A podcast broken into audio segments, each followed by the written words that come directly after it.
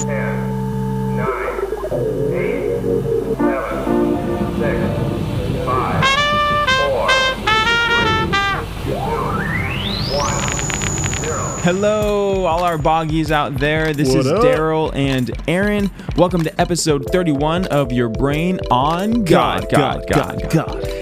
This is part two of our love series. In this episode, we are talking about how God is love, how we receive the love of God, and how we return the love that God has given us. Hmm.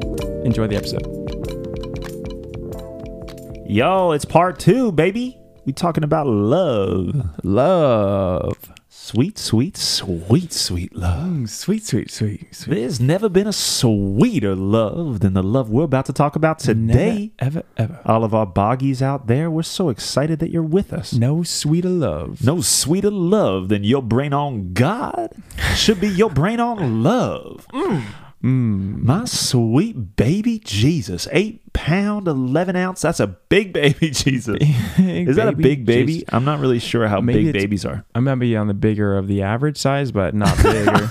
I don't think it's like a big. That's probably That's probably a, decent size baby. That's a big, moderate baby Jesus. My sister was a big baby. Yeah. Growing up, she was always no. Just kidding. she she was born like emotionally, or she was just a big baby? no. I think she was 12 pounds when she was born. She was not 12 Bro, pounds, Daryl. no, listen to me. no, Aaron, listen to me. There's absolutely no way she was 12 pounds. that would ruin no, your mother. Listen to this. And my mom had to tell the doctors my baby needs to come out because they said no, you're not due yet. She was 12 pounds? And my yeah, my mom had that was well, Brittany was my mom's seventh baby, and by then she just knew, you know, she was she had the baby growth down, and she knew that she was Your mom was built different to have seven kids, and the Oh, last one was- being 12 pounds? no, it's true. Yeah, and Brittany, my sister, she was like, she was already having bowel movements when she was born. What does that mean? what? what do You, don't have bowel put- movements when you're when you're in the womb. Wait, what? Oh, well, obviously. Oh, wait, in the womb? She was pooping in the She womb? she had bowel movements in the in the womb because she was so like, she was ready to go. What, what does that mean, though? She's going to the bathroom inside? I don't want to talk about this, really. Wait. It means that whenever she was born, there was like fecal matter. Oh, okay.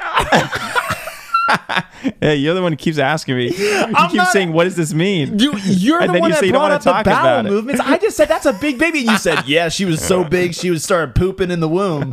That's what you said. That's to emphasize how, how big she was. okay, but let me just put some. Let me get something hmm. straight, okay? Or let me put something straight for you. All right, it's that that wouldn't hmm. naturally just like let me know how big she was by you telling me how how much bowel movement she had. But it would tell you that she was very developed. do you regularly see how many bowel movements people have and think that must be a big person?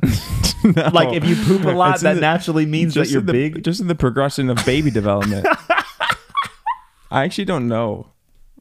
I don't know how true it is that babies start giving. I don't know. Oh my gosh! I'm just telling you what I remember hearing as a kid, man. It's crazy. I know. It was crazy to me then. It's crazy to me now. That's crazy, man. That is 12 pound babies. But she was a big baby.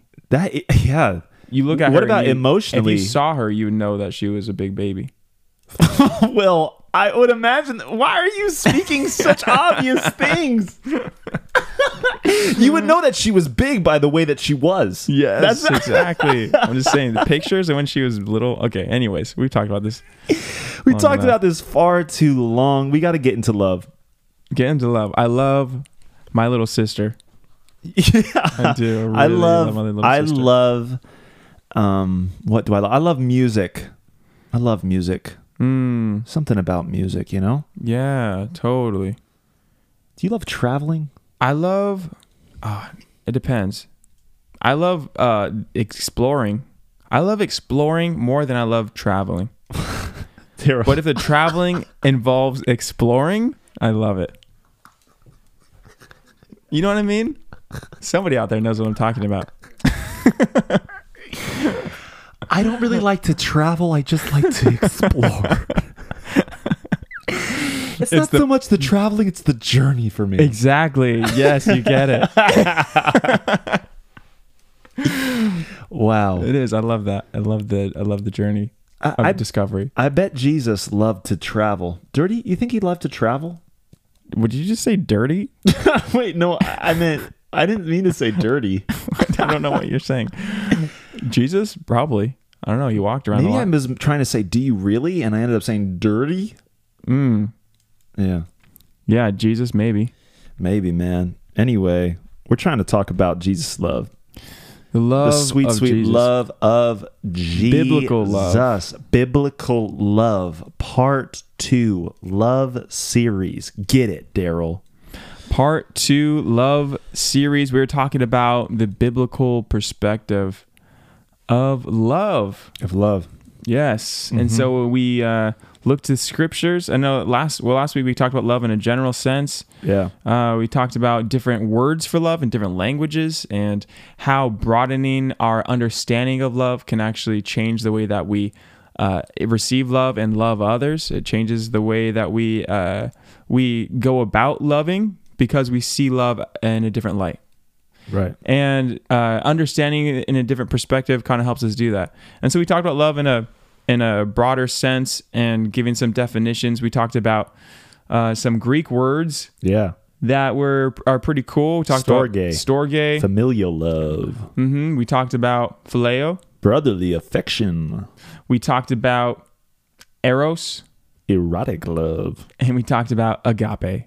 Self-giving, uh, sacrificial love. Yes, Yeah. and uh, yeah, and uh, with agape kind of being being the the goal. and agape's it leads into what we're talking about today because agape is like it is the it is the dream team i i want i just wanted to make an analogy i don't know it's it's like the highest of love like whenever it's talking about like the love of god or god is love which is actually a crazy verse that we're going to go into but whenever it's talking about how we should love one another in the bible for the most part I would say most of the New Testament, when it's talking about love, loving each other, loving God, being loved by God, it uses that word agape. Uh huh. Agape. But the Hebrew, I would say maybe even version of agape love that's used in the Bible is called ahava. Ahava.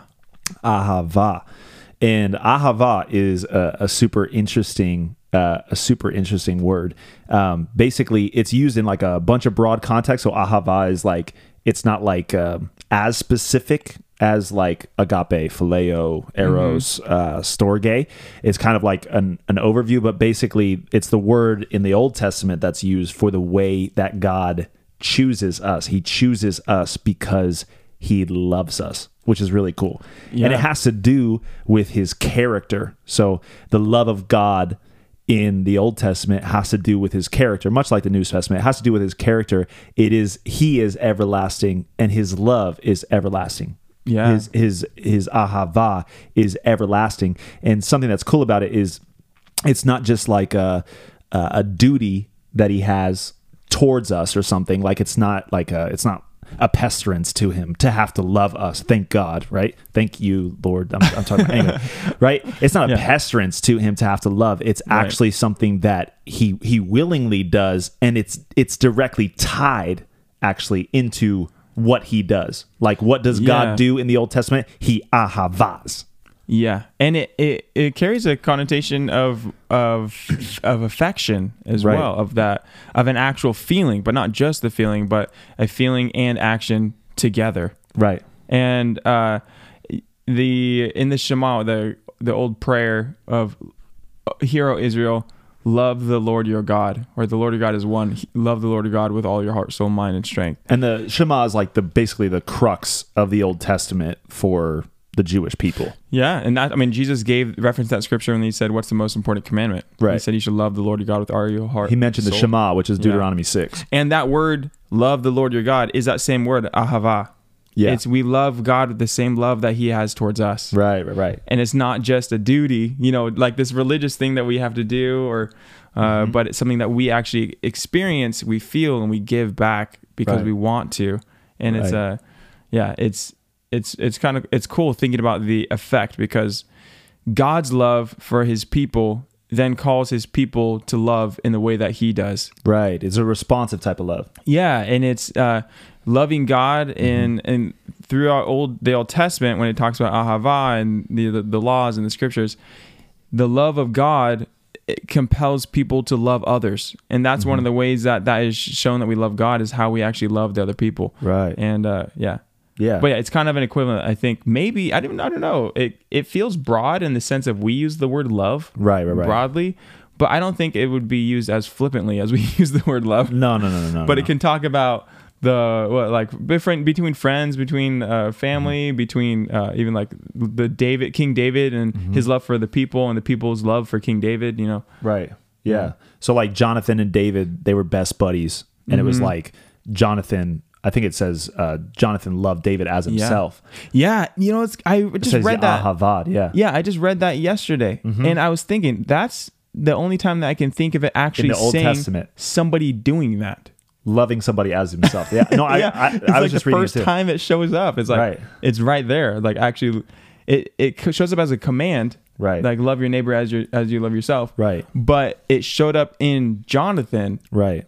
You know, that's the first time we see it in a person, and it's in Right. him defending David and standing up for him and protecting him, willingly going against somebody who's kind of crazy and Right. even tried to kill him Right. Right. Right. for standing up for him. yeah. Even even going against what even like that culture or, or maybe the the society would say was right, which is like to obey the king. you know, like which is kind of crazy. Yeah, the king tried to kill him, and that was his own dad. that was and his own dad. His like dad threw a spear at him for standing up for David. Yeah, exactly. Yeah. So they're trying to, but I think that's a an important distinction too. This responsive type of love, this ahava love, because we talked about it's not a duty, right? So it's not like, um, I think that, and we talked about it a little in the in the last episode about need love, right? Loving in order, like in order for a response, Right, It's yeah. like because God loves us willingly, and it is what He does, right? It's not God doesn't need anything from us. Right, Which is Mm-hmm. awesome. You know, God's God. He's He's eternal, everlasting to everlasting. He has no need in Him, right? He He made you know He made humans because He wants to. you know, Yeah, he's not loving us so that we would owe him love back. right. So it's like the response of ahava in the Old Testament is not just a response because it's your duty to respond, right? Or because God is this like this need love tyrant you know he's like i've loved you are you gonna love me back are you gonna love me back right like this this desperate girlfriend right but but he's he God is not a desperate girlfriend. Yeah, that'll preach. Um, but but he's but his love naturally inspires a response, right? So Yeah, rather than yeah. requiring a response, it in, inspires a response. Yeah, Right. Totally. And then we move into the New Testament biblical love, Right, which is agape.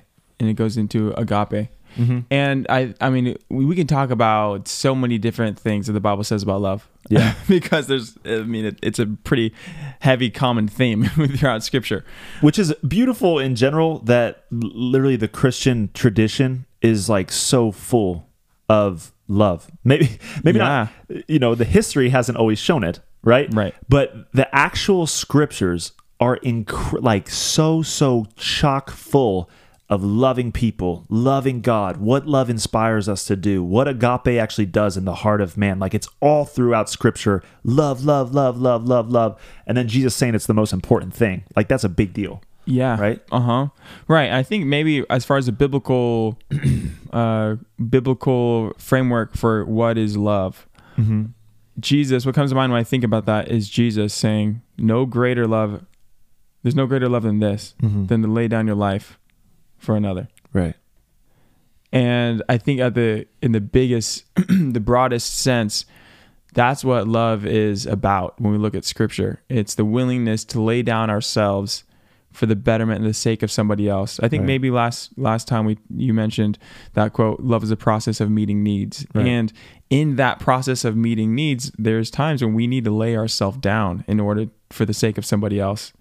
Um, and love i think uh, i know we're going to get into what love revealed and what that looks like um, but it's i think that's for me that's what comes to mind that scripture Right. when i think about what's a biblical definition of love i think about that and uh, and the the examples that jesus gave of Right. of this actual thing of not just a feeling but the stories and how compelling that is, Mm-hmm. the- to lay down your life for another Right.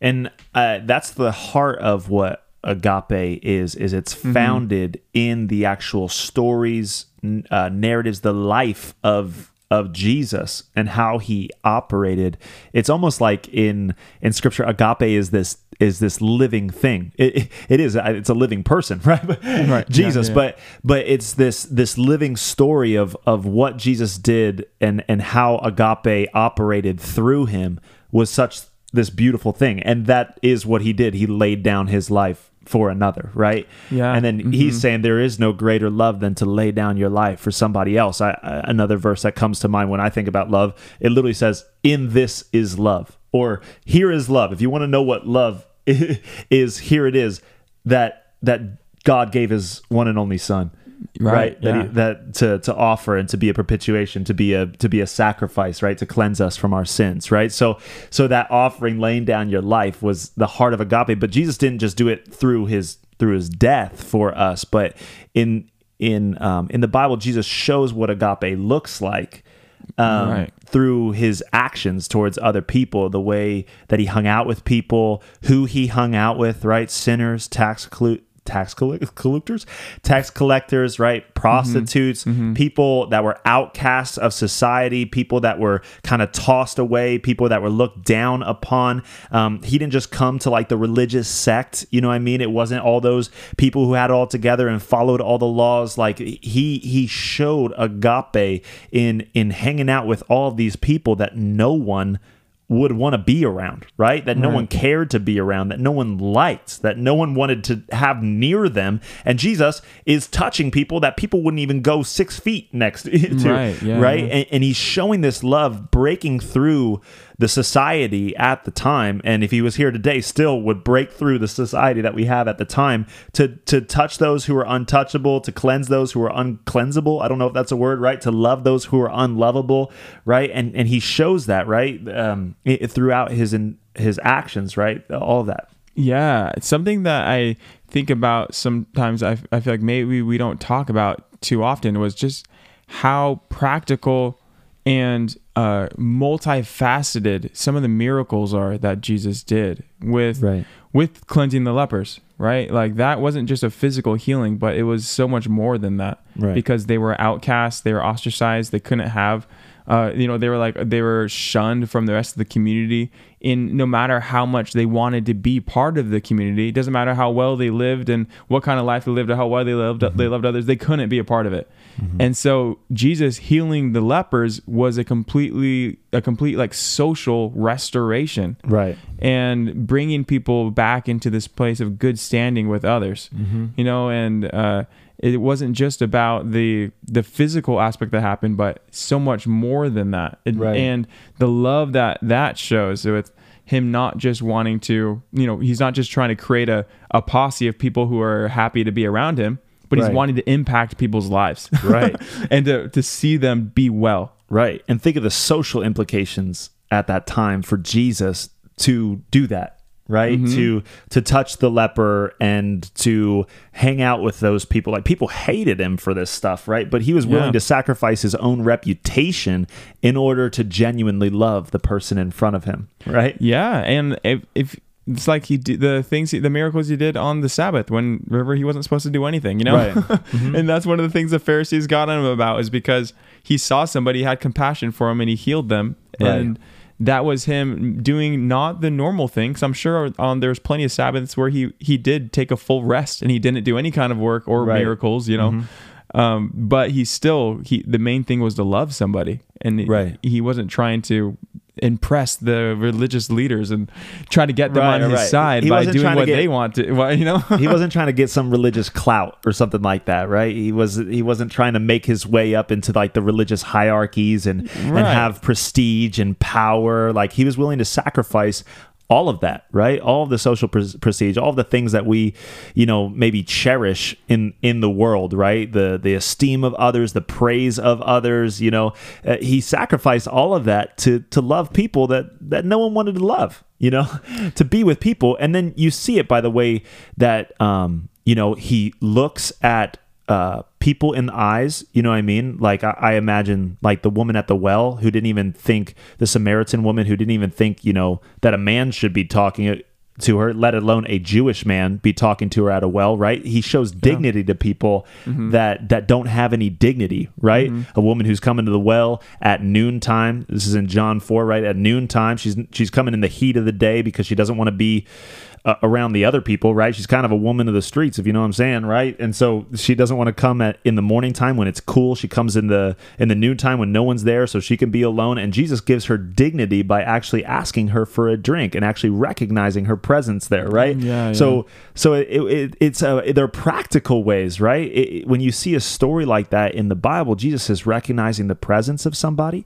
He's listening to somebody, right? She starts stare, sharing her story about how she worships, and she's sharing all of her all of her dirty laundry with him. You know, like, and she opens up about having, you know, you know, not being in whatever. Having a bunch of husbands or whatever at Yeah, least he knows that right Right. and they end up having a conversation, right? And he's having this conversation with a Samaritan woman who the Jews hated, and a man shouldn't be talking to a woman, let alone a, a rabbi talking to somebody as well, right? So he's breaking through all of these social norms, showing dignity to people and love to people, and his actions displayed this agape that the Bible uh, talks about so much. Yeah, and he even talks about treating your enemies. You know, the way that you should treat Yeah, your which enemies, is crazy. And pray for them, do good to them, and hope that you know, Yeah. like I hope things go well for them. Right. And it's not a typical. It's not your typical response to things. But when we think about loving others, we're we're putting ourselves, uh, or willing to sacrifice ourselves for the sake of someone else's health and betterment, betterment and well being. And yeah, Jesus was an Mm-hmm. example of that. Yeah, I, I mean, think about loving. I love what Jesus says. He says it's easy to love people that love you. You know, Mm-hmm. So He, he's like, you really want to show love? Start loving people that don't like you. Yeah. You know, start to, liking, start loving on people that you don't like. And then I love what the you know the the Bible Project talks about it, and he's like, and do it without expecting anything in return, right? So it's like, Yeah, well, I guess I could love my enemies, but only so that they change. Right. You Yeah. know? I guess I, I guess I can love those people that I don't like, but but only so that eventually that love does something, and they finally get it through their thick skulls, and they finally start treating me better, and they start, you know, they Right. all this kind of stuff, right? It's like I, you know, so we make like justifications for these things, but Jesus has this type of agape that is otherworldly, right? That's so different. He's saying, y- you know, you've heard it said, you know, love your neighbor and hate your enemies. I say, love your enemies and pray for those that persecute you.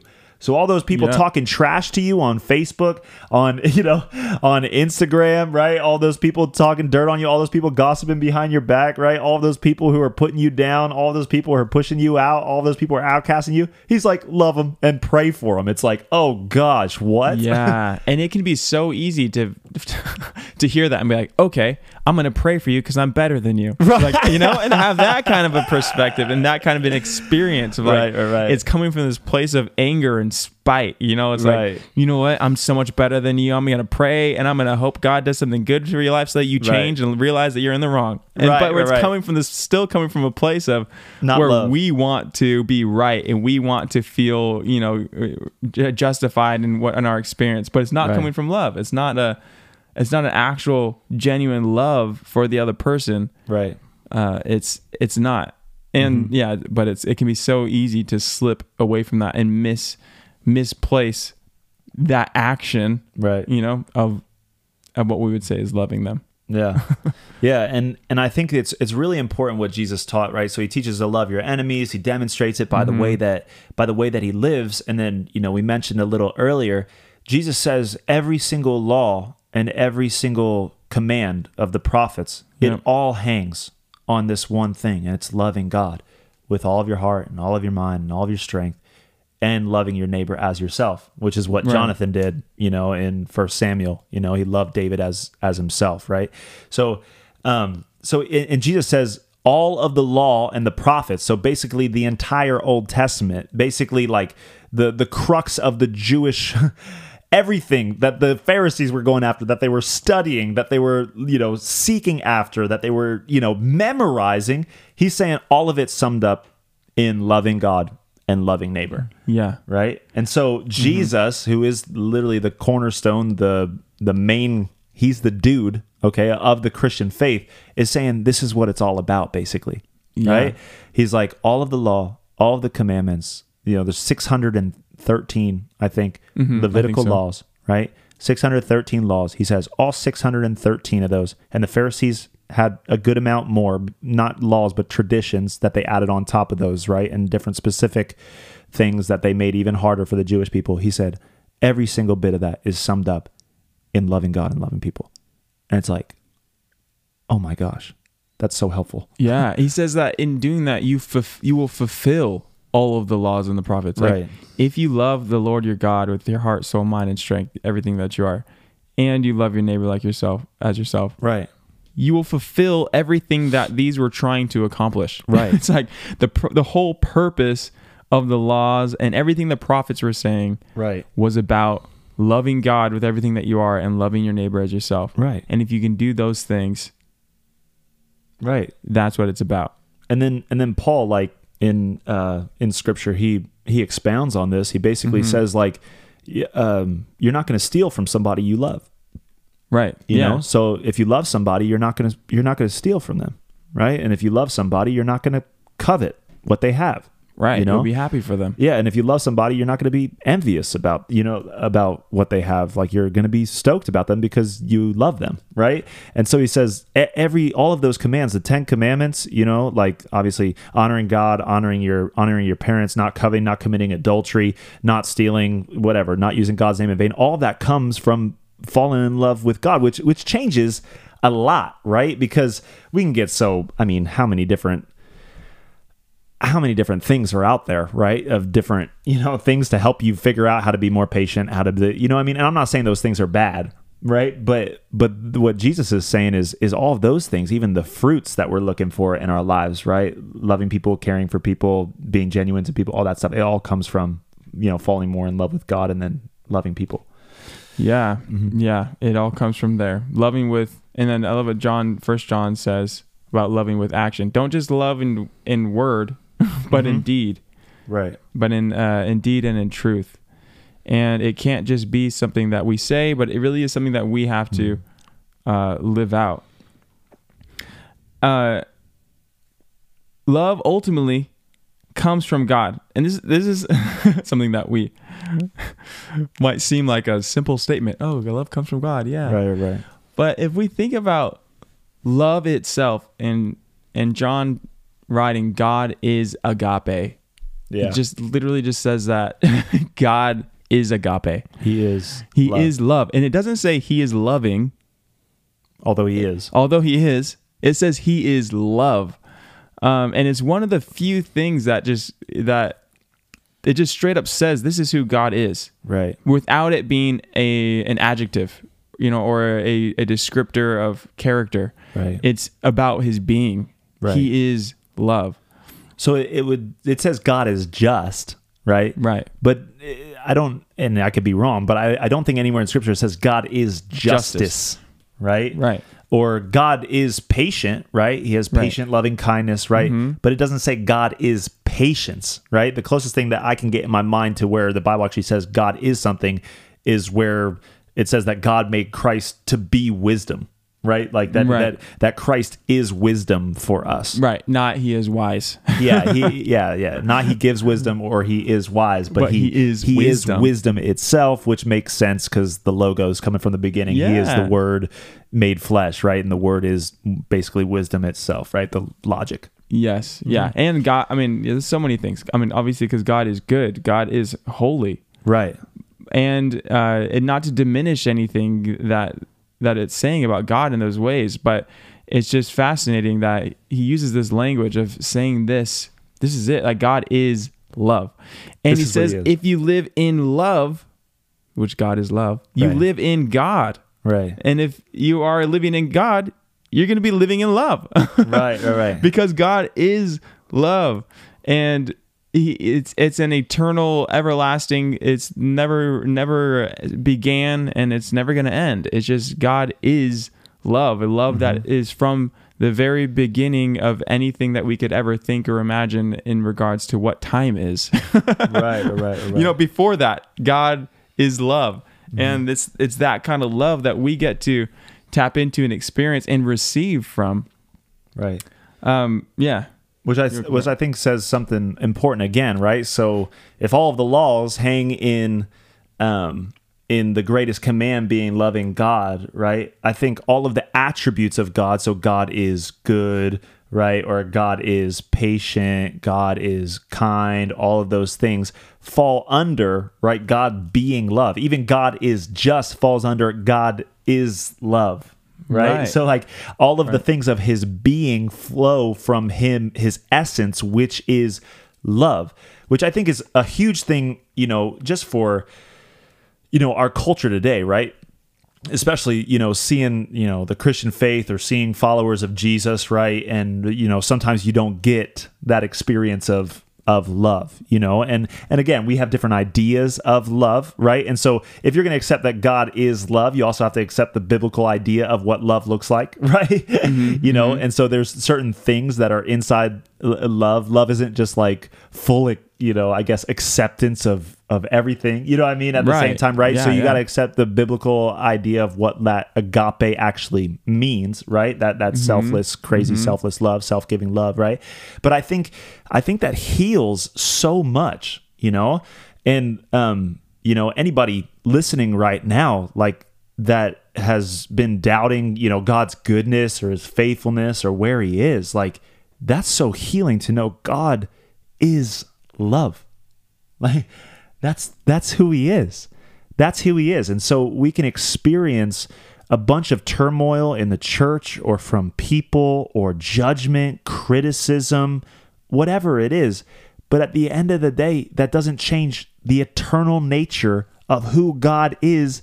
He is agape. Mm-hmm. which is mm-hmm. crazy. He is love. It is his very essence. Like, and everything flows from that love. God is just because he is love. Mm-hmm. God is patient because he is love. God is good because he is love. God forgives because he is love. God sent his son because he is love. God corrects because he is love, right? Yes, All yeah. of these things flow from his love and i so i think that that kind of crushes a lot of religious bondage right that that can get in the way of the experience that we have had of god or his word or his people his church when we realize the essence of god is love right Yeah. i think that just brings crazy healing it changes because if we are thinking that everything God does, well, I'm- don't want to sound controversial,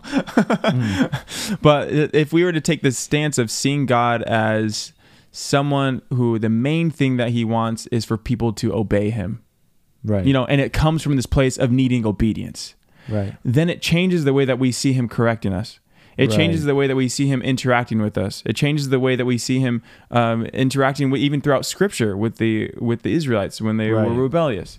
If we see him as uh, being somebody who just needs obedience and demands obedience, like we if we had a parent who was just commanding and said, "Do it because I said so," you know, and we didn't feel that love. It's Right. if we see God in that light, it's going to change the way that we see what He asks us to do. Right But when we see it as no, he's loving. He's he is love. Everything that he asks of us is because he loves us. Right. When he asks us to o- obey him, it's because he loves us. Right. And it, and that love is is driving him towards uh, our best and his best. And and ultimately what he has is going to be the best thing for us Right. And it, it's because saying God is love doesn't mean that everything's going to be easy whenever you're living in God, you know. right right right yeah um, but there, but it, it it it changes our perspective of how we see Him interacting with us when we recognize that the foundation of uh, that this motivator inside of Him, that this essence of of God is love, Right. And and furthermore, agape love. agape. You know, Yeah. which I think is is more important to say it in the Greek. Agape love, right? This this giving, sacrificial, pouring out kind of love. This this not needing anything in return. Here's all of me kind of love. And I think I think that gives us even more clarity on on what kind of love it actually is. Because we hear love from our you know our parents and then they tell us to obey. It's like i love you. That's why i'm correcting you. It's like "Ah," right right? But but god is not so all of his commands are even they're not just so that he can satisfy his own wrathful rageful some weird perfectionistic tendency inside of him, right? Because if God is agape love, that means he's selfless love. That means the way that he loves is not like he's not trying to get something from us or need something from us or trying to, you know, fill his own ego, right? Or anything Yeah. like that. He doesn't need anything from us and so he can love us perfectly. So even his commands come from a perfect kind of love. Yeah. Right? It's uh it's he's he, he has his commands and the laws are about what's good for us. Right. It's like it'll go better for you if you do these things. And even though we so often don't listen and so often push away, it's like, you know, it, it's his love that's that's that's driving those. Right. And not to beat a dead horse here, but but I think it it because it is that perfect love. It, the scripture says perfect love casts out fear. Mm-hmm. You know, because fear has to do with punishment. That's what it says. Right. Yeah, yeah. It says perfect love casts out fear, for fear has to do with punishment, right? And Jesus on the cross, he took all the punishment that we could ever deserve, right? And so knowing God is love actually rids us of harmful fear of God. There's good fear of God, which is reverence and respect and honor for God, right? Yeah. But it, it rids us from harmful fear of God, right? And and I think that's a and it's an epidemic right? That god is the one that's judging me. God is the one that you know hates me. God is the one that made me with all Right. of these problems. God is the reason that all of these things are going bad. God you know whatever. God is picking apart my nature my sin my essence. And so what do we want to do? We want to rebel out of that crap right? And that's like i see countless stories of that right? Of people starting to see god in a certain way and they get burdened they get bitter. They start to see god in a way of he's judging people. He's sending people to hell. He's you know he's doing all of this stuff. And then they start to distance themselves with god because they allow that fear of punishment to come in mm-hmm. right? And it's like but god is love. And so in that there's a there's a drawing close that is a a, a necessary response right because it's Yeah. like if god is love and there is no punishment because he is love and jesus has taken it all then i could be so so close to god no matter how unworthy i feel terrible i'm doing sinful i am you know Yeah, if i feel judged by other people it's like i can be close to god because god is love Right. and he's not angry you know like yeah, I can re- it's easier to receive the forgiveness of God when you right see him with loving eyes. When Yeah. you see him looking at you with loving eyes, not with a shameful finger wag. Right, You know? right, yeah, exactly. it's easier for us to come to him in our times of brokenness and mistakes. right yeah There um and these are all ways that love is revealed throughout scripture, right? Right. And, and and Aaron mentioned earlier that Jesus and I love the way that John, the book the Gospel of John talks about Jesus coming becoming flesh, but then revealing God to us. And it's it, it's like he did a deep study and showed us everything about who he is. That's Yeah. like the word that's used is, is essentially saying that he uh, he did an expose of, of who God is. It's like Right. he, and everything was revealed through through Jesus with who God is. I think it says he's like basically the fingerprint of God. Like Yeah. uh, in Hebrews, it says he's the exact image or the mhm, exact representation. mhm. He's like the DNA of God, the fingerprint of God. Yeah, he's Yeah. the the exact yeah. Yeah. But this but the way that love is revealed in throughout scripture with is that God is love and that that love is eternal. Yeah.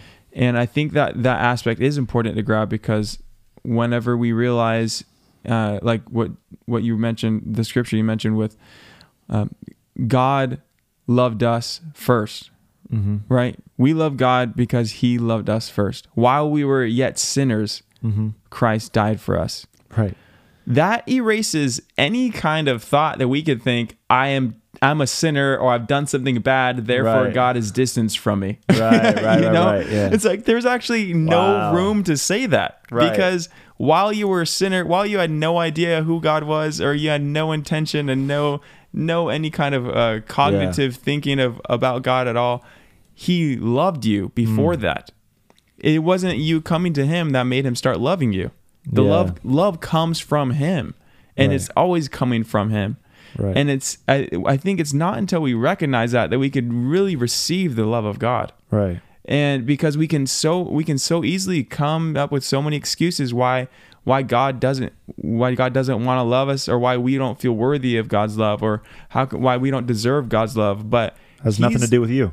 exactly Right. it has nothing to do with me that's who he is Right. and i it's like i'm trying to make it about myself whenever i think i need to change the way i'm living in order for god Right, to love right, me right, right, right. but it's always coming from him he is love and his love is eternal Yeah, there, there's a common, uh, a really common. I, I think it's a common theology in the church. It's like it's like God is just, so He can't look at sin. And I said it earlier, like God is just because He's love, right? So even His justice flows from from His love. But there's a common thing. It's like ah, Jesus, you know, God can't. You know, God can't look at sin. He can't be around sin. He's like just te- like his people that he's just you know he disdains you know and despises those people who are you know and then and then i think like well what was the cross then because not only was he not afraid to be close to sin but scripture literally says he became it he became sin so like not only is that's true. god not afraid of your sin he was willing to become it Right. Yeah. I think that people look at uh, whenever Jesus qu- says on the cross, "My God, my God, why have you forsaken me?" right They uh, that is interpreted as God leaving Jesus, or Well, God which- looked tu- Jesus- turned his face from Jesus because he was he, his son became so ugly because of sin. Yeah, right, but Jesus is God, so it's like that one. That's one thing, but but Jesus is quoting Psalm twenty two, Right. And even whenever in in the in the scriptures in the Gospels, whenever it says Jesus said these things like, uh, "My God, my God, why are you forsaking me?" It's it it in the scripture. It's quoting, meaning it's not just Jesus saying it, but it's Jesus saying it from something else. Right. And Psalm 22 is a prophecy about the Messiah, and it's a it's a call. It's the it's the first line of Psalm 22. And for any of the Jews who were there, they would have known what that psalm was about. Anybody who was watching Jesus be crucified, when Jesus said. said Eloi, Eloi, lema. Yes, they they would have known exactly what the rest of that psalm was, and Jesus was quoting the psalm about himself. Yeah. Not in this. I don't think it was in the sense of God has left me or God is looking away from me, but No. he was he was revealing the truth of who he is, even Yeah. while on the cross. He was real, yeah, revealing that. And it in later scripture, Paul says God was in Christ, reconciling the world to Himself. Yeah. So, like, not only did God not leave him, but He wasn't just on top of him or around him. God was still in Jesus on the cross. He was taking those those scars too, right? He was taking those, you know. So God wasn't just, you know, sending His Son to like, you know, be beaten up. He was like, He was in God. He was in Christ, right? He was in Christ being crucified with His Son, right? And that and that's that's the crazy.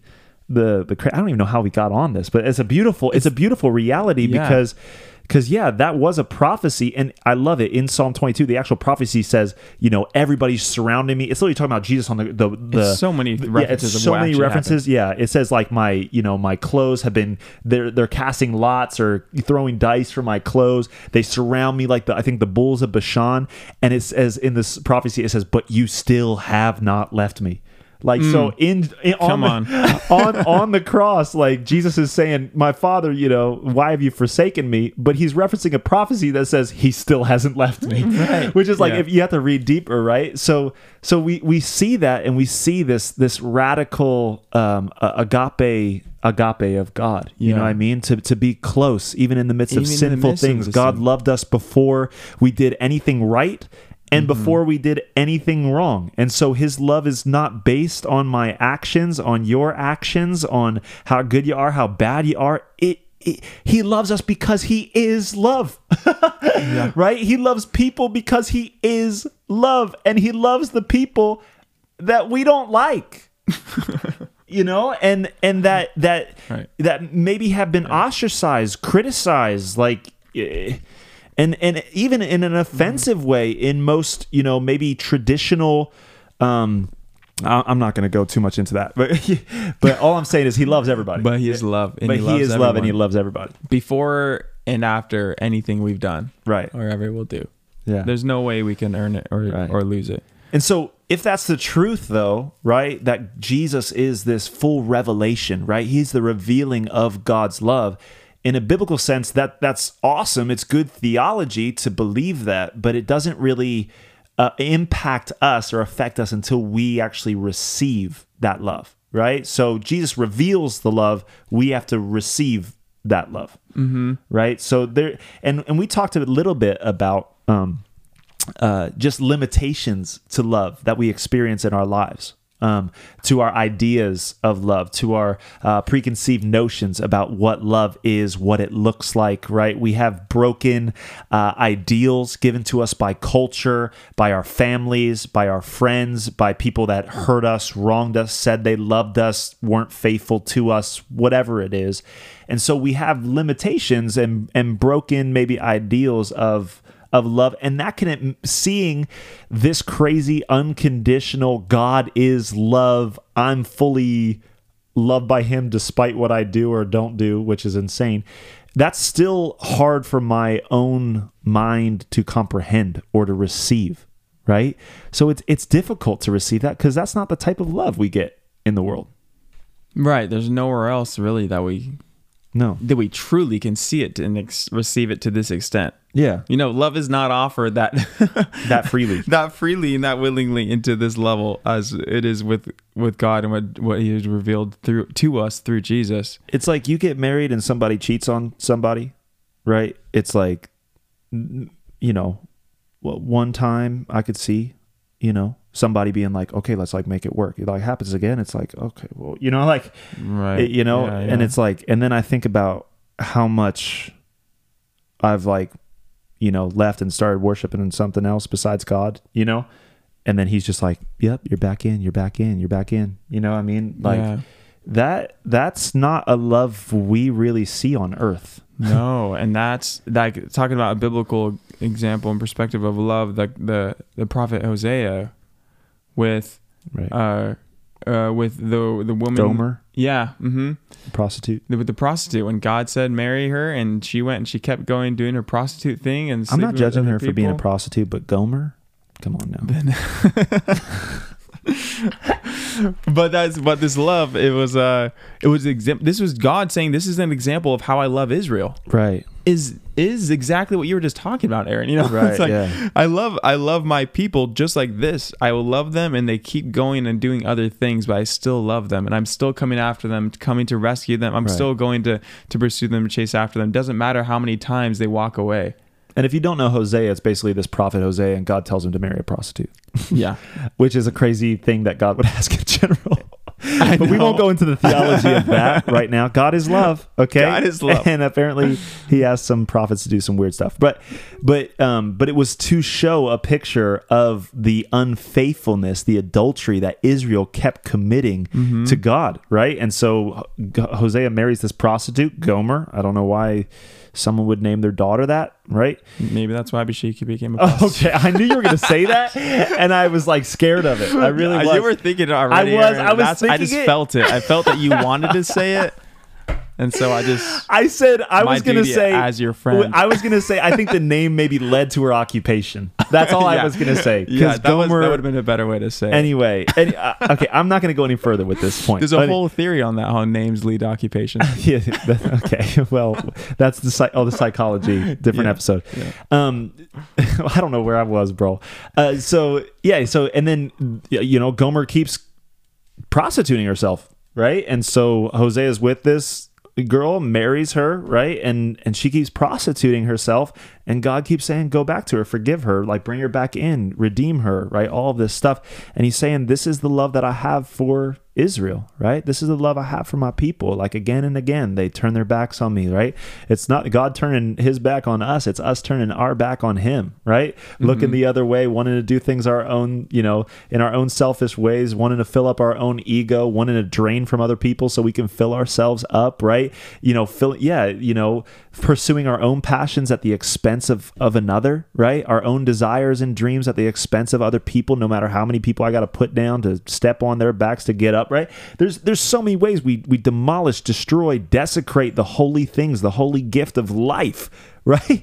I, I think that's just so important. Like we have this gift of life, and then we're just like, I'm gonna do it my own way, and I'm gonna, you know, kind of roll roll over anybody who's in the way of me getting what I want.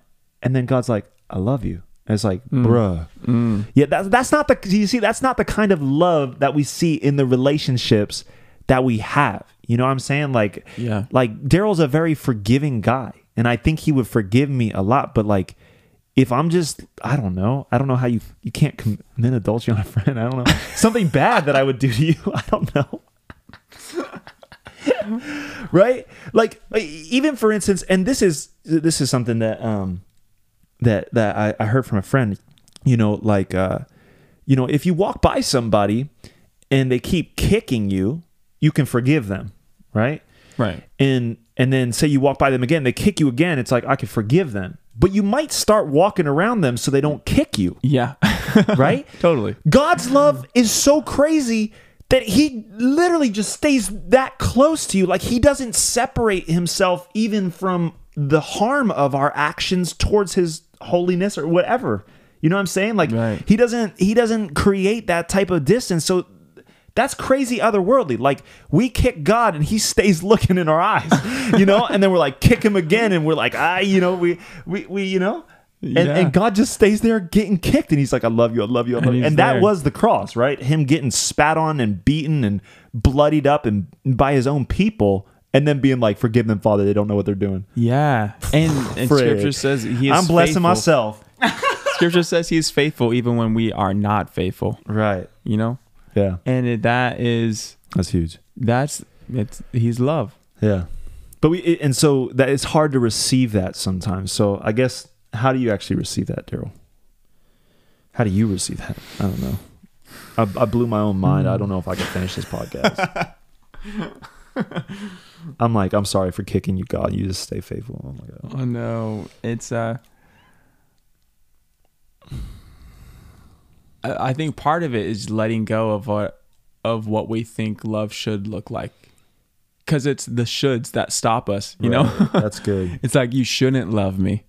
You shouldn't do this. I shouldn't deserve this. Right. You know, you should feel this way.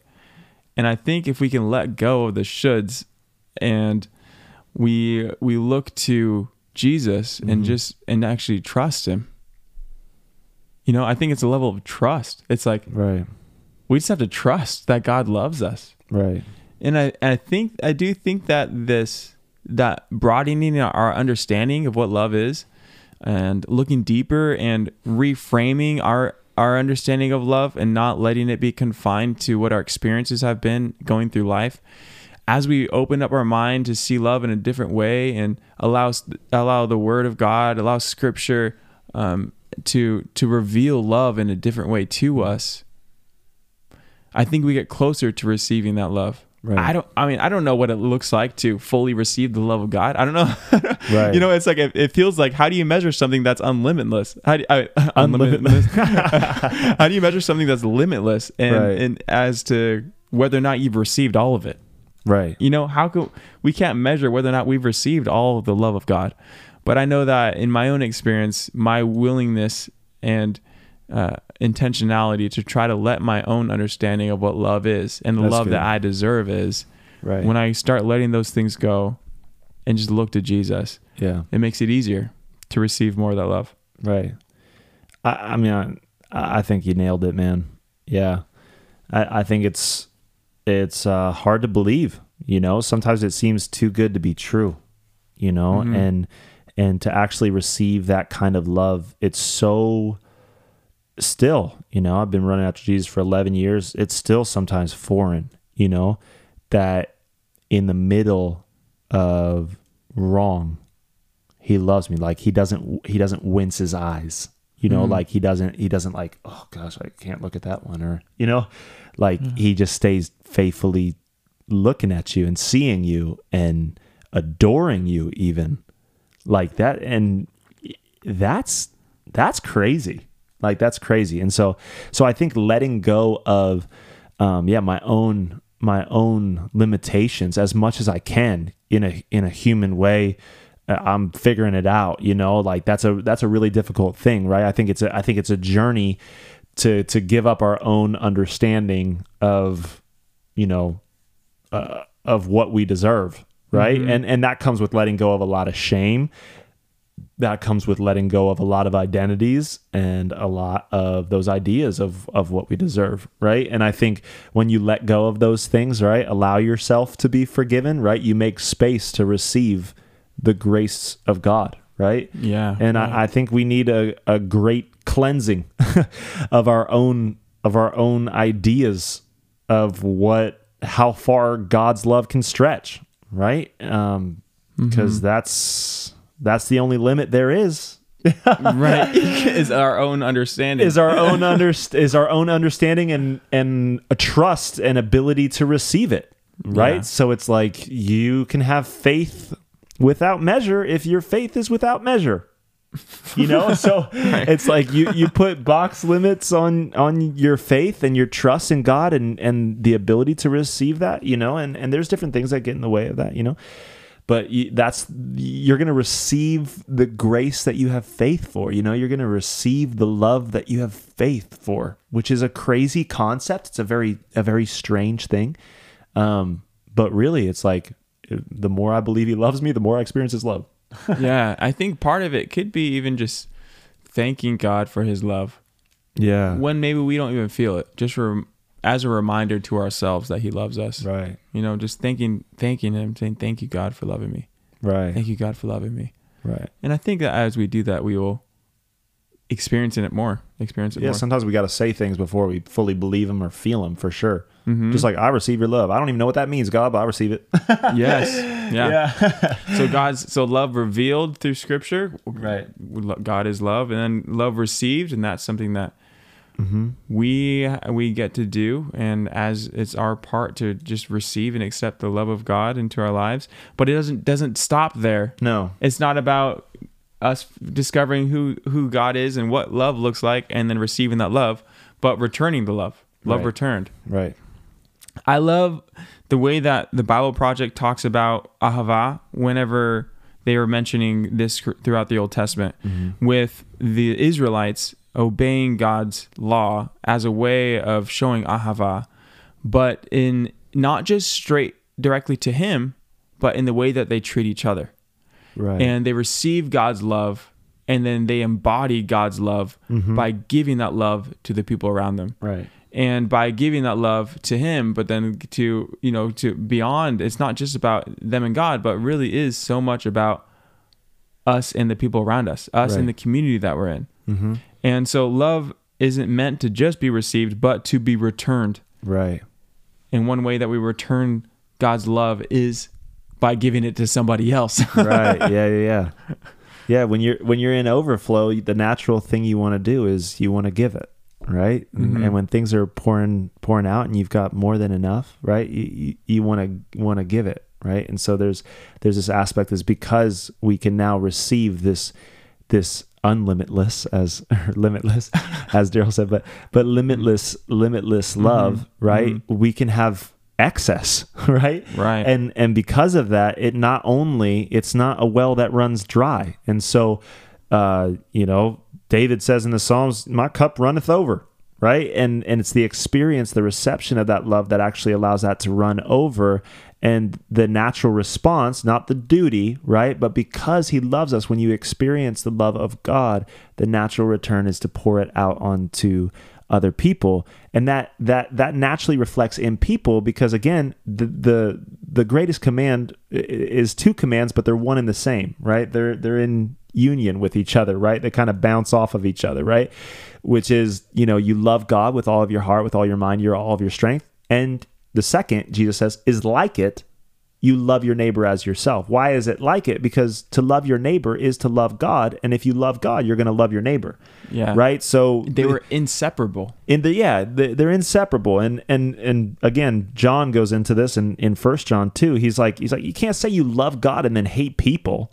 You know, mm-hmm. it's like eh, it's just incompatible, right? It's incompatible to receive this crazy God is love, agape type of love, and then hate somebody, right? It- Right. He's just saying like those things do not flow together, right? It's like they are completely contradictory. If you love God, you will love your neighbor. You will love people, right? And that's why Jesus puts these these commands together is because they are they're they're inseparable commands, right? Yeah, the, he was only asked to give one answer.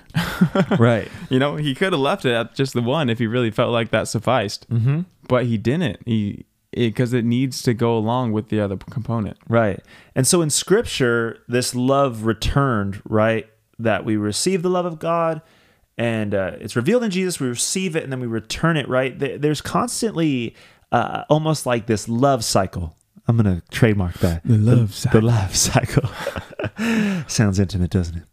The the love cycle, which is is um is basically right god is love. He's always been love. It's everlasting ahava agape right? God it's it's what he does and it's who he is right?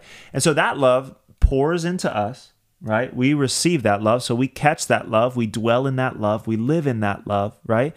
But that love doesn't sit inside of us. It it goes back out right towards people and then back up towards God, right? Not that God is getting constantly filled by our love, but but I mean he he enjoys it, you know. He enjoys when we love people, right? But it's this cycle of God pouring in and then us pouring out, and then the adoration going up to God, and then God pouring in and us pouring out, and the praise going up to God, and then God pouring in, and and it, it goes in this cyclical uh, uh, motion, which is really important for the way that we uh, the way that we live our lives, right? And and that's how we return that love to God. Is He's saying, you know, now go love my people, you know? Yeah, it's how could I receive God's love and then not give it to somebody else, Right. or to think somebody else doesn't deserve it? You know, Right, right, right, right, it's like it doesn't matter how much I don't like that person or how many times I, I felt like they did me wrong or Mm-hmm. have done something that I disagree with. How can I receive God's love if I if I see God's love revealed in Jesus Christ and I am impacted by that? How could I think that someone else doesn't deserve that? Right. Or if I deserve it, you know, it's like if if God is love and from the beginning of all time is offering His love to people, Right. why would I think I can keep that from somebody else Right. or think that someone else doesn't deserve to experience the same thing? Hmm. Yeah. And that's just part of what it is. I think the way that scripture talks about love is is that. It's the way that God loves us and it's a call for us to see that love, acknowledge that love, receive that love and to give that love. Right. And and that love looks like something, right? And so what, I mean, what we wanted to do without getting full gospel on you guys, but but also this is the gospel, so is so we're gonna have to. But but is to just go, you know, Scripture gives a pretty clear, um, a clear description, and I, and I love that Scripture does this because love is often like pretty vague, right? It it can be, um, and, and you know, all you need is love, right? It's like that's a great sentiment, but what does that actually look like tangibly right? Mm-hmm. And so we could say i could just need i just need more love in my life. I want to love people better right? But that can get right? It, it, doesn't really become action until we actually know what actually love looks like. How do we see what love actually looks like? You can look at jesus's life but i think also a great passage one i you know used to be a dj so this is read at every single wedding of all time but it's actually a good scripture apart from weddings. Um, Apart from weddings, not good at weddings. right yeah. It, No, it- yeah it's so annoying at weddings sometimes but it is powerful when you actually know the the meaning. It's first corinthians 13 you know which is you know often coined the love chapter right? And it basically Mm-hmm. says like the, the, the greatest thing I, I love it in in first corinthians 12 it says now let me show you a way of life that is best of all right Mm-hmm. and it's about to go into the love chapter it's basically like the best way you could live your life is to be filled with the love of god and to pour that love all over other people right And this is in context of Paul talking about all the gifts of the Holy Spirit. Right all the gifts that the Holy Spirit could give somebody, whether you Mm-hmm. know prophecy, healing, and the you know teaching, whatever it is, all the gifts that we can be operating. Right. He's saying this is better than everything else. Yeah. Right. And yeah, exactly. And and it's what all the other gifts hang on as well, right? Yeah. So everything hangs Yeah. on this.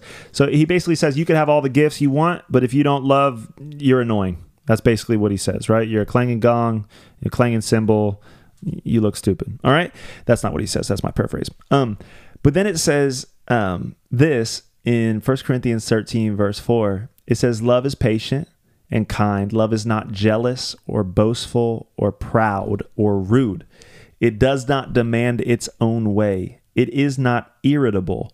It keeps no record of being wronged. It does not rejoice about injustice, but rejoices whenever the truth wins out.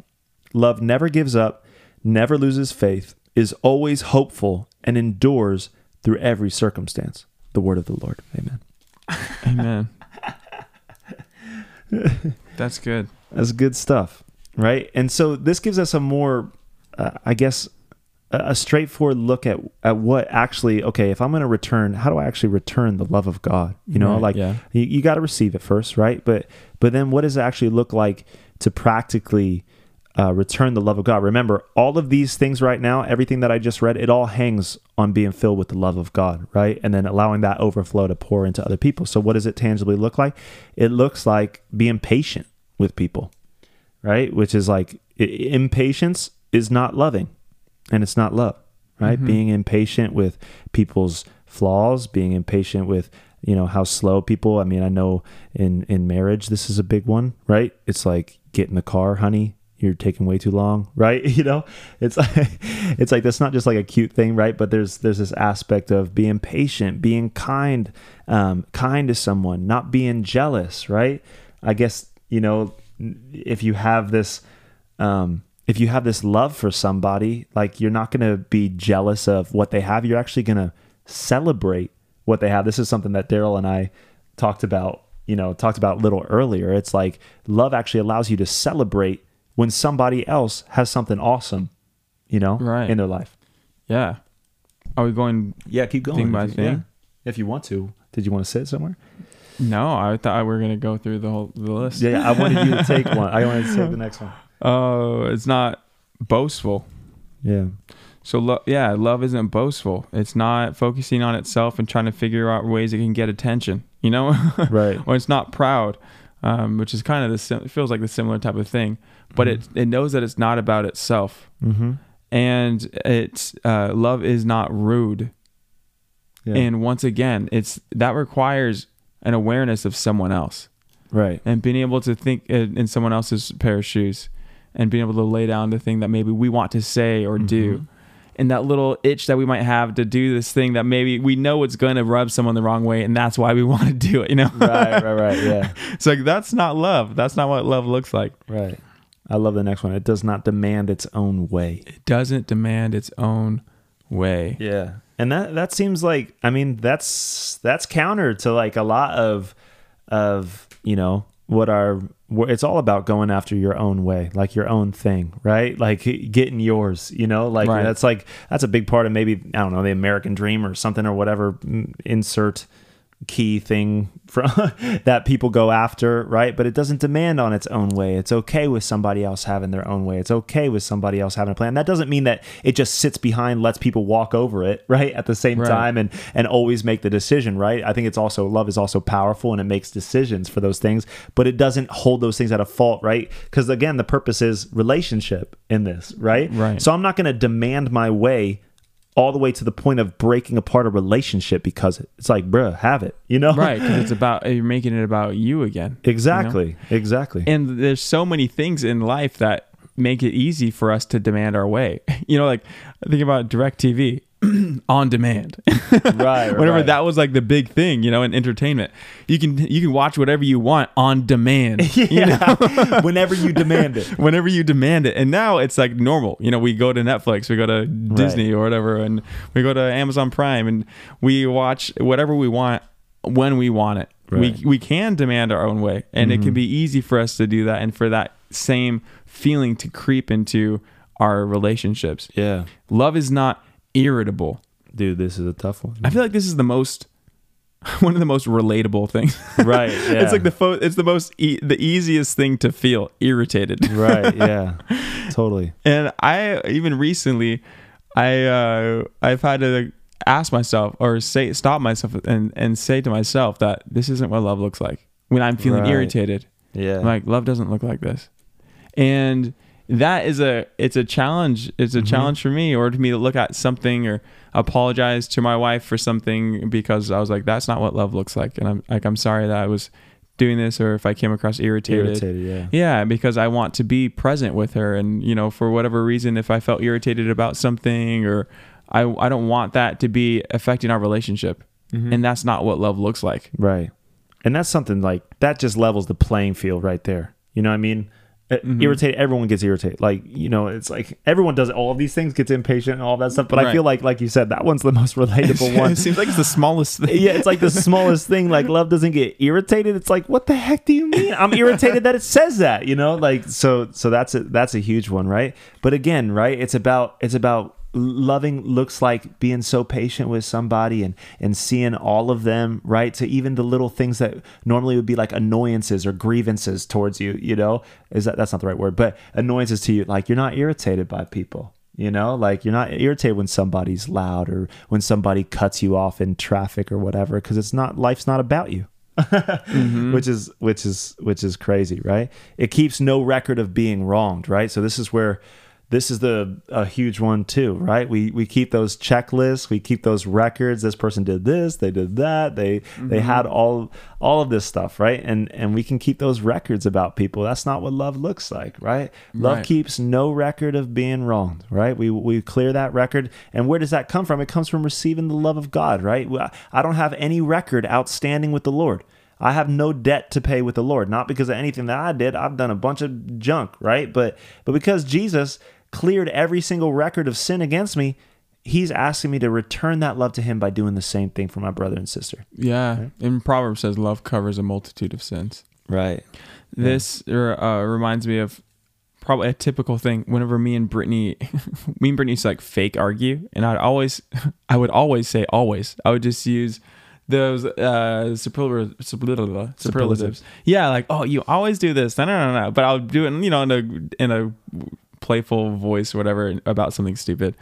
But it's it's easy for us to do that sometimes Right. but if we ever say that about anybody in the sense of like oh they always do that oh this always happens you always do this It means that there was something that you still have a record of. it means we're keeping a record right Right. exactly we're keeping a record and so but love doesn't look like that it doesn't keep a record it's it's there it's present it gives people the chance Right. to change and be different and don't be thinking like, but in business you have to keep a record in case you got to fire somebody, or you know, what I mean, like obviously yeah. there's like, yeah, obviously there's things where it's like, yeah, if like someone's not doing their job, or you know, what I mean, I, there's there's things in life, but it's talking about impersonal relationships, right? Someone wrongs you, like you let it go, you forgive it, you don't keep a record against them, and then pile that up as a whole stack of who that person is based on all of the sins they've committed against you in the last month, Yeah. right? That's really what it's what it's talking about there, but. it does not rejoice about injustice but rejoices whenever the truth wins out Yeah. The first thing that comes to my mind is like in in a maybe when I if I ever get excited about getting away with something, you know, and like if about some kind of injustice that happened, and like and I and it, and it worked out in my favor. I'm like, okay, that's all right. Right. Sweet, I got in. I got in there quicker or whatever. You know, it's like that's not something I should rejoice about. Hmm. But I should actually rejoice if I got caught when the truth wins out. It's like when the truth comes to the forefront. That's whenever I should be. I should be happy and rejoice about that mm-hmm. in any kind of situation. Maybe not just with me, but I feel like I when I usually when I read this, I don't have a context for it. I don't. Mm-hmm. I don't. I feel like I don't know exactly what it's saying unless I'm like looking out at someone else. Mm-hmm. But when I just read this, I just thought about this. What does that look like for me if I were to rejoice about something about injustice? Right. And that's just what came to my mind. I know. It's hard to uh, think about that without thinking of like grand, like, I don't know, like crazy injustices in the world or something. Obviously, Right, you're not yeah. going to rejoice at like genocide or something like that. Yeah, yeah. But I think like when somebody maybe even gets ahead by, I don't know, false means or something like that, but Mhm. rejoices when, when like when justice is actually done, like when some someone does something truthfully, you know I mean, when they do something honestly, um, and and maybe that could even be like living like a person that lives in integrity or living in integrity, like you said, like rejoicing when the truth even wins out in our own lives, when it overcomes maybe the self deception that we have Yeah. in our own selves, right? Mhm. Um, I think I think it could mean that. I mean, I probably got to think about that a little bit more. But and then love never gives up, never loses faith, is always hopeful, and endures through every circumstance. So it, it never gives up on people, never counts people out, right? No one's a lost cause, right? People always have, there's always room for redemption for somebody, right? No one's too far gone, right? Uh, it never gives up, never loses faith. Um, what does that look like to you, Daryl? Never loses faith. It looks like what you were just saying with holding on, Mhm. you know, recognizing that uh, I don't know all things.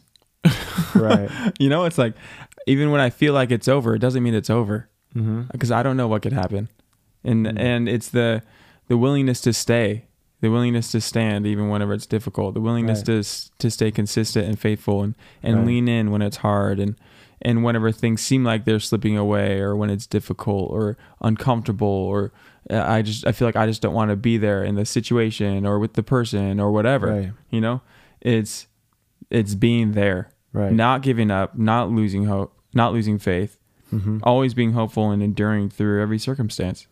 Yeah, and then love is hopeful. It doesn't get cynical. Mhm. You know, Yeah. It doesn't. It doesn't get bitter. Doesn't you know? I would say maybe even it doesn't see the glass half empty. You know, like, and I'm not just talking about like you know pure optimism or something like that or blind optimism, right? But but it doesn't see life through this like this dim lens, right? It's it's hopeful about about what's coming, about what is possible, about you know what God's doing. It, it's hopeful about those things, and I love how it endures through every circumstance, right? So you have like kind of seems like characteristic traits, like maybe like you know it's patient, it's kind, which are things, the ways that we act. But then you have like almost love is also like this powerful force that allows us to get through situations. Like Yeah. love endures, you know, like it, it's it's not broken, which which again kind of gives a a little nudge towards like those well i just you know i'm just falling out of love you know what i mean? Or i'm just it's like well like actual love endures through through every Yeah. circumstance for another for another individual. Again there's exceptions like you know with people getting beat and stuff like that. We're not talking about that right? But it endures it endures through hard times. It endures through all of those circumstances uh relational uh dis not discord disunity or what's that word? I don't know. Mm, uh, no dissension, dis- dissension. That's what i was looking for. Yeah yeah yeah. relational dissension right? So all of these things give us an idea i think a pretty clear and, and there's tons more where it says like love operates this way. Like daryl mentioned one love covers um, you know a multitude uh, of sins right? Um, um, all those different types of things. So this is all throughout scripture about what love actually tangibly looks like. And so how do we return our love to God, right? After we recognize that it's been revealed in Jesus, we receive it, right? We return it to God by starting to operate in these in these qualities. And again, it's it's about overflow, right? It's about bubbling up with the love, uh, the goodness, the mercy of Jesus, right? The love of God, and those things overflow into patience for other people because God's been patient to us. We love because He first loved us, right? So it's all coming from there. God, you know, um, you know, being kind to others because God's been kind to us, right? And not, you know, uh, not not being jealous because God loves them just as much as He loves us, right? So I'm not like being envious of what somebody else, not being boastful because everything I had. It, it comes from God anyway. So you can go through all of these and see how God has been this way to us. Because if God is love, then you can replace God in all of those God things, right? So yeah, yeah. so God is patient and God is kind and God's not jealous or boastful or proud or rude. He doesn't demand on his own way. It's like all of those are that's who God is, right? And so these are characteristics that line up with God being love. And when we recognize that, we receive that, we return that to God by loving people. And then our, our lives just they change, you know, when we truly get a revelation of this, our lives change. Yeah, I think that the next after we read this with recognizing this is who God is, that like First John said, if you, uh, yeah, John said in the in his in his uh, epistle, First John, but God is love, and he said those who love or live in love live in God, right? Right. You live in God, you live in love, and if we can go through this and say that all these things about ourselves, Right. right? Because that's ultimately what Paul is telling the Corinthians to do. Like you Mhm. should be like this. Like so to go in here and think and and read I am patient Right. I, and kind. Mhm. You know, I am not jealous or boastful or proud or rude. Right. I do not demand my own way. You know, and it could feel like we're trying to convince ourselves of those things. And it probably and we probably are. Yeah. Yeah. exactly. We probably are. But if it's something that we can do uh, and repeat and repeat and repeat, and if it's too hard and it feels too distant to say I am patient, then at least say I can be patient. Right. you know, Yeah. because it's possible. And if it feels like it's impossible, start with the with recognizing the possibility of it being there. Right. That'll at least give you an awareness of when you're not being patient. You know what I mean? Like Yeah. like reading some things like that and saying I can be patient, you know, or I am patient, right? It's like when those moments when you're like start squeezing your hands and you're like starting to get impatient in the drive-through line, you know, or you're starting to get impatient at the DMV or you're starting to get impatient with your wife, your husband, whatever. It's like, huh, I'm patient. Like I want to love, so I'm going to be mm-hmm. patient, I'm right? patient, Or when those, you know, those start those impulses come up to like spew a bunch of garbage on somebody, right? It's like, I'm kind. I'm kind because God is kind. You know, Mm-hmm. God is kind and He loves me and He's loved me with that kind of love, and I want to receive that love, right? I have to do that so many times a day, you know? Right. It's reminding yourself Right. of, of who you are. what you Yeah. are. Yeah. You got to remind yourself. And it, and it always feels like, again, you know, talking about C.S. Lewis, I just been reading a lot of C.S. Lewis, right? He says, like, the sanctification, in other words, like growing into the likeness of God, right? It, it's like, uh, it's like playing pretend. That's what he says. He says, he- That's he- awesome. it- it's, it's, he literally has a whole chapter called Play and Pretend in mere christianity right and so that's often what it is is like is like you're putting these things on eh, like when you play pretend as a kid you know you could put on like a a doctor's uniform and and you're not really a doctor and you're playing the part of a doctor and you look like an idiot right? But but you're playing pretend right? And then but you start to become he says you start to become what you pretend to be. Like anything that mm, you're mm-hmm. like we often become what we pretend to be. You know what i mean? So if like you're pretending to be like other people you're gonna you're actually gonna become like You that eventually right? You will become that. you'll mm-hmm. eventually become you know even those things that you're pretending to be that you don't want to be you'll end up becoming that you know around around the right community for sure Yeah. Oh, Right? for sure. yeah so so sometimes it feels like that it feels like well isn't that disingenuous it's like i feel like i don't have this love in me or how could i ever respond to this or like i'm definitely not patient like i'm definitely not kind i've been i was rude today it's like obviously you know that, not obviously sorry obviously you're an idiot No, no Aaron, you have a lot of hope for these people. yeah, I know. no, oh god, it's so bad. Um, no, like that's that's natural, right? But we're playing pretend, right? And and we become what we pretend to be, you know. So so we're learning that we're having grace, and if God loved us while we were yet sinners, and even before I cared to even live this way, right? He's gonna love me all the way when I do care about living that way. Right. Right. So, like, he still loved me like crazy, and his love didn't change when I literally didn't care about being patient and kind at all. So, now that I'm trying, uh, all the more I think he's probably chilling with me. So, you know what I mean? He has grace with with us on that journey. Yes, and He's with us. And so, Yeah. as we see the love of God, and recognize the love of God more and more, Mm-hmm. and uh, for what it's revealed to be, and we receive that love, we start returning the love, embodying that love. Yeah. That's it. That's it, man. You return it, you embody it, you live it out. Live it out. Yeah. And you, you go on the journey of pretending. And the journey of pretending. Pretend to be. Pretend to Yeah. be. A good pretend. A good pretend. Mhm. Well, yeah, yeah. So that's it, man. That's it. Biblical love, an overview. We hope that you that you learned um, something uh, beautiful. I know that we're learning and we're growing in it, and we're not Mhm. perfect in it. But I hope that this inspires you to to love more, to love better, to jump even in the Word, see what the Bible actually has to say about love, to to break off those limits on our own love, those broken views of love, so that we can receive uh, the love of God, and then to return the crazy love, unconditional, wild, buku, other superlatives love that God has for us. Mhm. Yeah, but follow us as well. Spotify, Also Instagram. follow us because we love you guys, but it's only so that you'll follow us. Right. Um, because We're we do, on that yeah, part. we're still working on the whole need love thing. So please follow us because we're desperate uh, for all of your follows on Instagram and on YouTube and on Spotify and iTunes, wherever you listen to your podcasts. We want to see you guys so that you guys make sure you get all those updates and uh, when we come up with a new episode. But we'll be back soon with another episode of Your Brain on God. Um, and we'll be finishing off our love series talking about the psychological perspective of love. Mhm. But you guys are amazing. Have an amazing week, two weeks, wherever you are. We love you. we love you guys. Love, love, love.